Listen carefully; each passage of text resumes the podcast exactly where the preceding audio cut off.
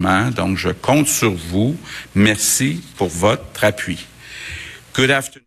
Alors Vincent, bonjour. Bonjour. Écoute, avant qu'on s'en aille aux bonnes nouvelles culturelles avec la ministre de la Culture Nathalie Roy, euh, des bonnes nouvelles aussi euh, pour notre bilan, les indicateurs qui s'améliorent considérablement depuis quelques jours. Oui, tout un bon euh, vers le bas, c'est des bonnes nouvelles pour le bilan aujourd'hui. 295 nouveaux cas.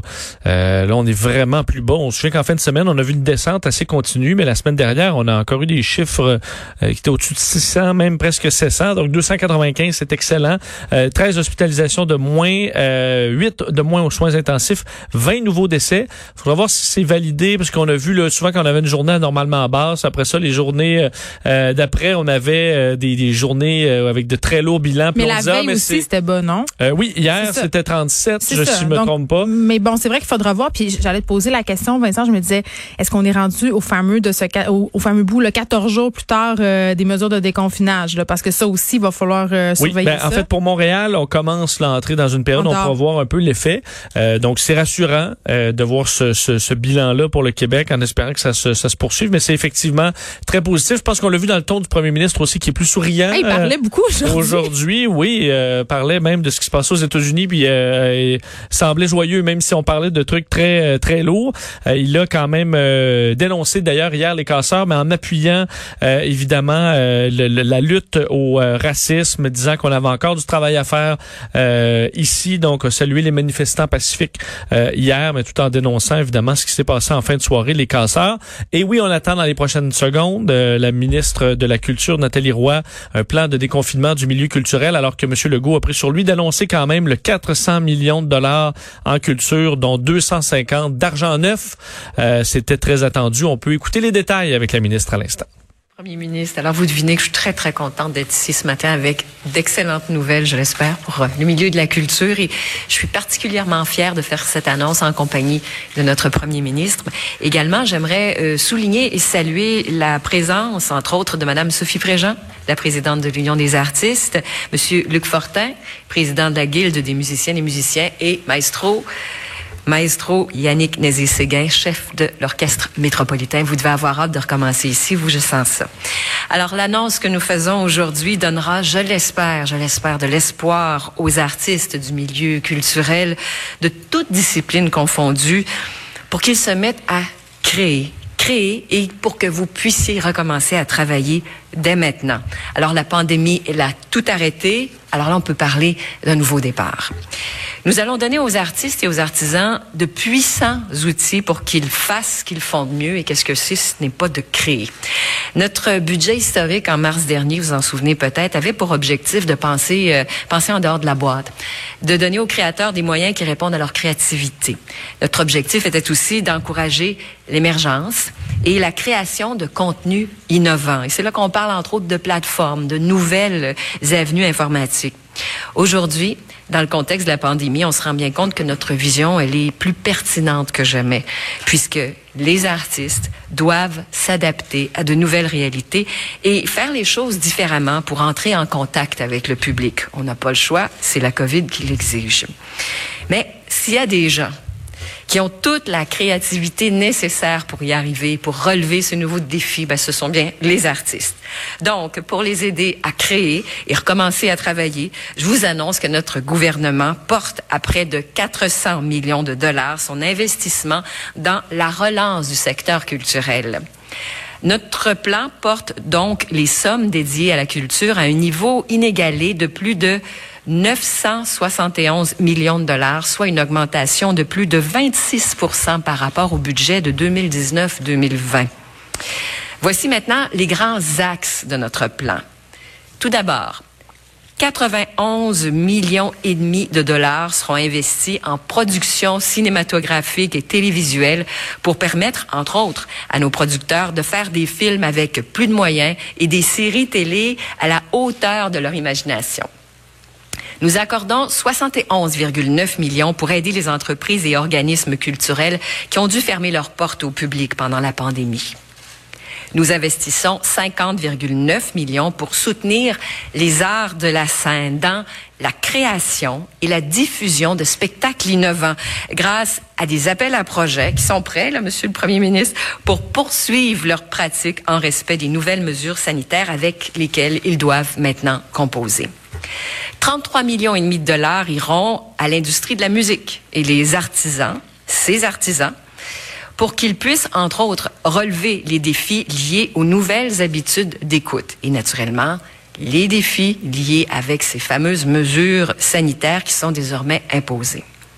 Par ailleurs, comme nos artistes et nos écrivains ont souvent des statuts très précaires, notre plan comporte aussi une aide spécifique pour eux de 6 millions et demi de dollars afin de mieux rémunérer leurs œuvres.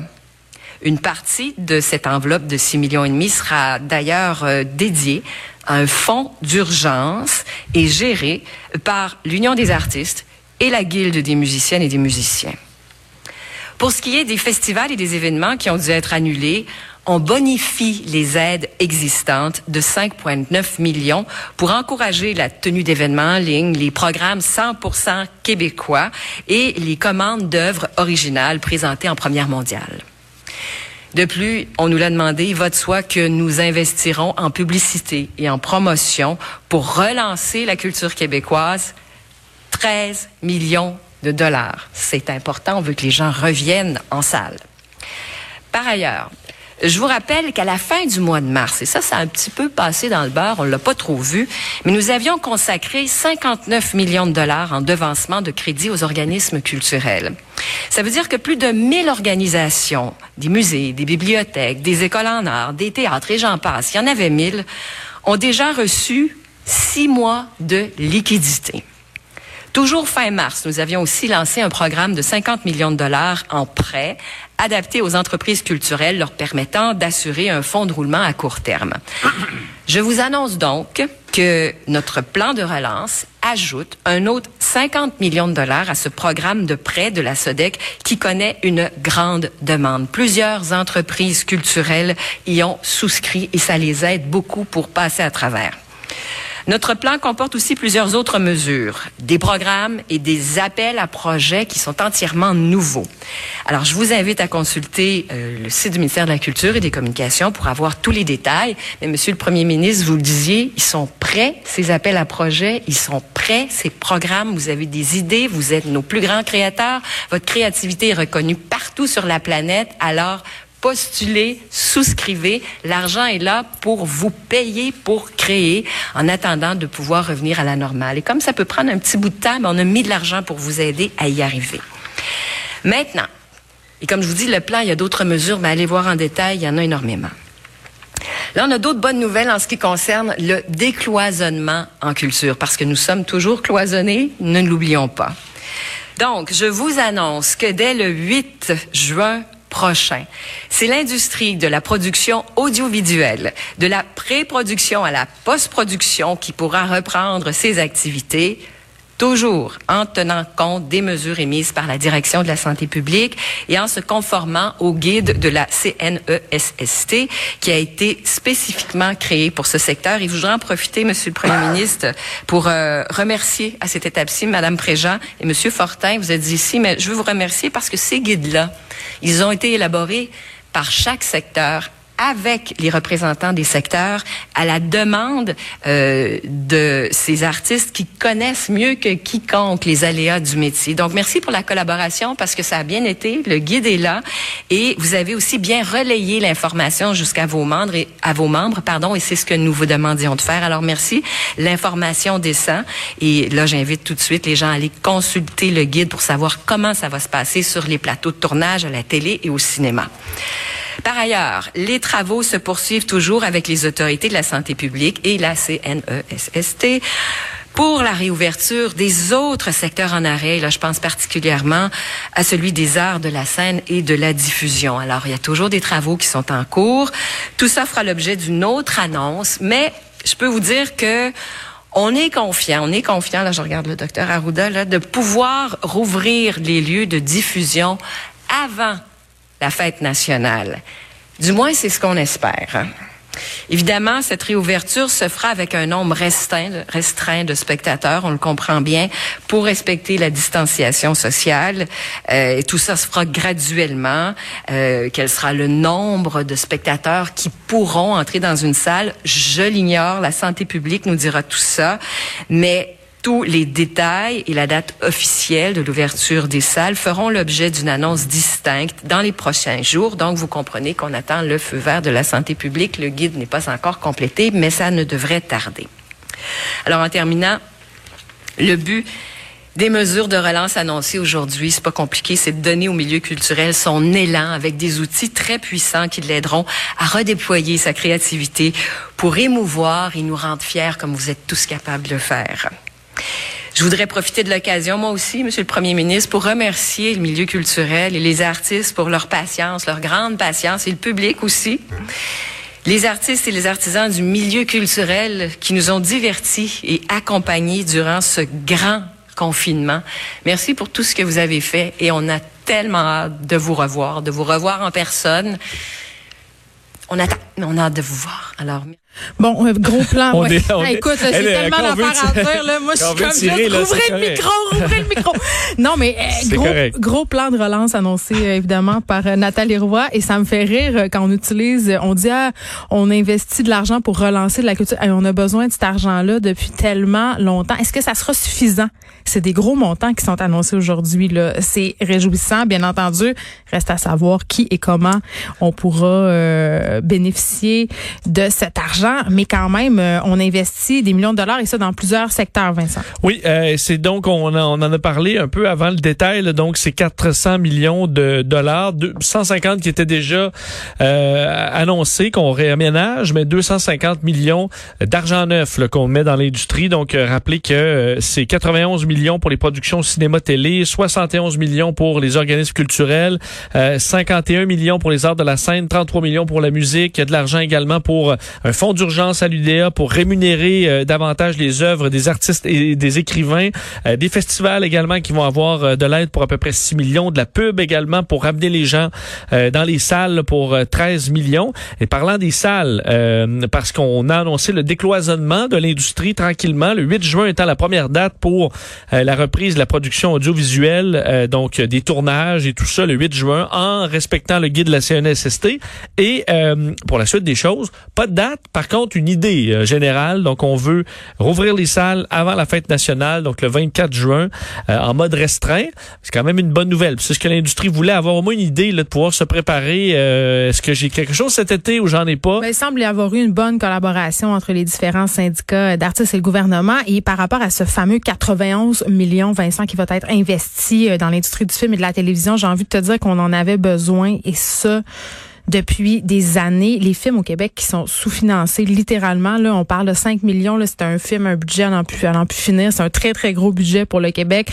Et, mais au niveau de la télé, et ça, c'est ce qui touche peut-être plus les gens, parce que bon, euh, des films, c'est quelques-uns par année, mais pour les dramatiques qu'on voit, les fictions, les téléromans, les séries, il faut savoir qu'au Québec, depuis plusieurs années, il y a presque plus de séries lourdes qui se tournent. par série lourde, j'entends une série où on investit environ un million de dollars par épisode. Puis je sais que ça a l'air beaucoup, là. Quand on dit ça, ça a l'air énorme, mais un million de dollars par épisode. Dans le temps, c'était la norme pour des séries ah, qui, ont duré très longtemps au Québec, qu'on aimait, qui sont devenues cultes. une série comme Game of Thrones, mettons, là, qui est HBO, je sais, la télé payante, HBO ont des moyens qu'on n'a pas, mais on parle d'un coût par épisode, parfois qui monte jusqu'à 20 millions. Donc, un million, c'est pas grand-chose pour faire de la télévision. Ça a l'air énorme, mais depuis quelques années, on roule à 5 100 000 par émission. Et ça, c'est des grosses séries à gros budget. Souvent, on doit se contenter de peu. Puis moi, je suis scénariste d'envie, OK? Donc, quand il y a des coupures au budget, là, c'est au scénario que ça, que ça joue. Parce que là, mettons, tu vas te faire dire, bon, ben là, Geneviève, il pourra pas pleuvoir dans ta scène, tu comprends? Parce qu'il va falloir mm. tourner à l'extérieur, puis c'est cher. Ou, par exemple, La déesse des mouches à feu, c'était mon film euh, qui est adapté de mon roman. C'est tellement un bel exemple. Tellement de gens m'ont écrit pour me dire, est-ce que vous allez venir tourner en région? Mais je veux dire, on est allé cinq jours en région, mais la vérité, c'est que sur 30 jours de tournage, personne n'a les moyens d'aller tourner en région. C'est bien trop cher.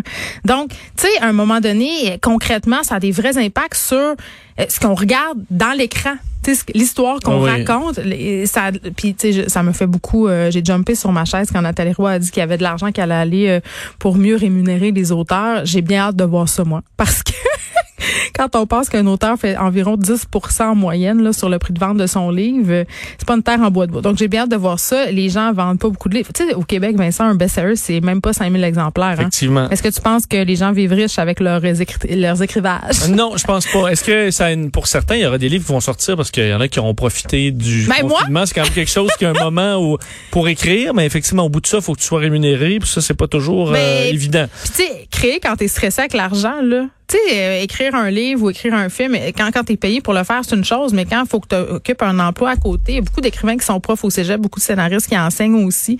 Donc, ça devient, c'est pas tellement euh, favorable à la création de stresser sur comment tu vas payer ton hydro. Puis tu sais, il parlait d'investir 13 millions en pub, ça a l'air beaucoup, tu sais. Puis je sais qu'il y a du monde qui doivent se dire, Ben, on n'a pas besoin de faire, tu de, de faire de la pub pour. Mais oui, parce que eh, pendant la pandémie, les artistes nous ont quand même habitués à la gratuité. Des nouvelles formes aussi qui se sont euh, développées de prestations. Je pense entre autres à Instagram. Je sais pas si tu as vu les lives d'Arnaud Soli, l'humoriste, à 9 h chaque soir. Oui. C'était très drôle.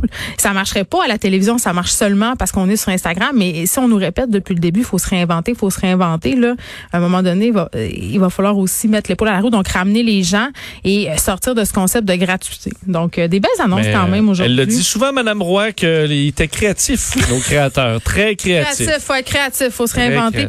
Rapidement, euh, bon, je veux qu'on se reparle des manifestations qui ont eu hier euh, à Montréal parce qu'on va recevoir tantôt euh, l'une des co-organisatrices de l'événement. Juste pour faire un petit recap de ce qui s'est passé parce que ce qu'on a vu majoritairement et je trouve ça un peu déplorable, c'est la casse qui a eu lieu après. Là. Oui, rappelez qu'il y a eu bon réaction de, de M. Legault tantôt qui Ouais. dénonçait les casseurs. M. Trudeau également qui a dénoncé le, le- le racisme, expliquant que ça existait également euh, chez nous, a lancé un message aux, aux jeunes Canadiens euh, noirs disant je vous entends, euh, entre autres, et que les Canadiens ne toléreront pas l'injustice. Valérie Plante, euh, la mairesse de Montréal également, qui a dit manifester pour dénoncer le racisme, exiger que les choses changent est noble et nécessaire. Je ne peux que dénoncer les agissements des pilleurs qui ont saccagé les commerces et qui n'ont rien à voir avec cette manif- manifestation pacifique. Parce des qu'effectivement, hier, excuse-moi là, il y ben, il avait- y avait plusieurs anarchistes Oui, blancs dans ça bien des cas qu'on voyait casser des vitres ou Ouais. essayer d'incendier un édifice hier au coin euh, Saint-Urbain, président Kennedy. Vous vous rappelez quand même que la manifestation là démarrée aux, aux alentours de 17 heures hier était tout à fait pacifique euh, jusqu'à pendant plusieurs heures. Donc euh, euh, même on a pris une minute de silence qui était assez touchante. La Ouais. foule qui s'est agenouillée, le poing en l'air. Euh, mais c'est plus tard là, où un petit groupe euh, a rebroussé chemin pour retourner au quartier général du SPVM. Puis ensuite, on était loin là, de la, de, de- de- du reste de la manifestation pacifique qui s'était dissipée. Et là, on a affronté les policiers euh, saccageant certains commerces. On a vu des vitrines qui ont volé en éclats, les fameux vols de guitares chez Steve Music qui ont été euh, beaucoup partagés sur les réseaux sociaux. Plusieurs, par contre, se sont fait arrêter. On parle au moins 11 arrestations, mais il y a, euh, le bilan devrait augmenter pour le, le SPVM. D'ailleurs, qui, avec les images, parce que des- évidemment, tout le monde a un téléphone maintenant, les réseaux de nouvelles étaient là, des photographes, alors des vi- visages, là, même les gens masqués qui avaient des guitares vont probablement se faire retracer par pas, euh, euh, la police de Montréal. C'est pas une bonne idée d'essayer de vendre ses guitares sur Kijiji aujourd'hui. Je pense que je pense que non. Je pense que le, SP le SPVM doit être euh, au travail à rechercher tout ce monde-là, en espérant que ça ne se reproduise pas évidemment. Moi. On te retrouve tantôt À avec tantôt. Mario.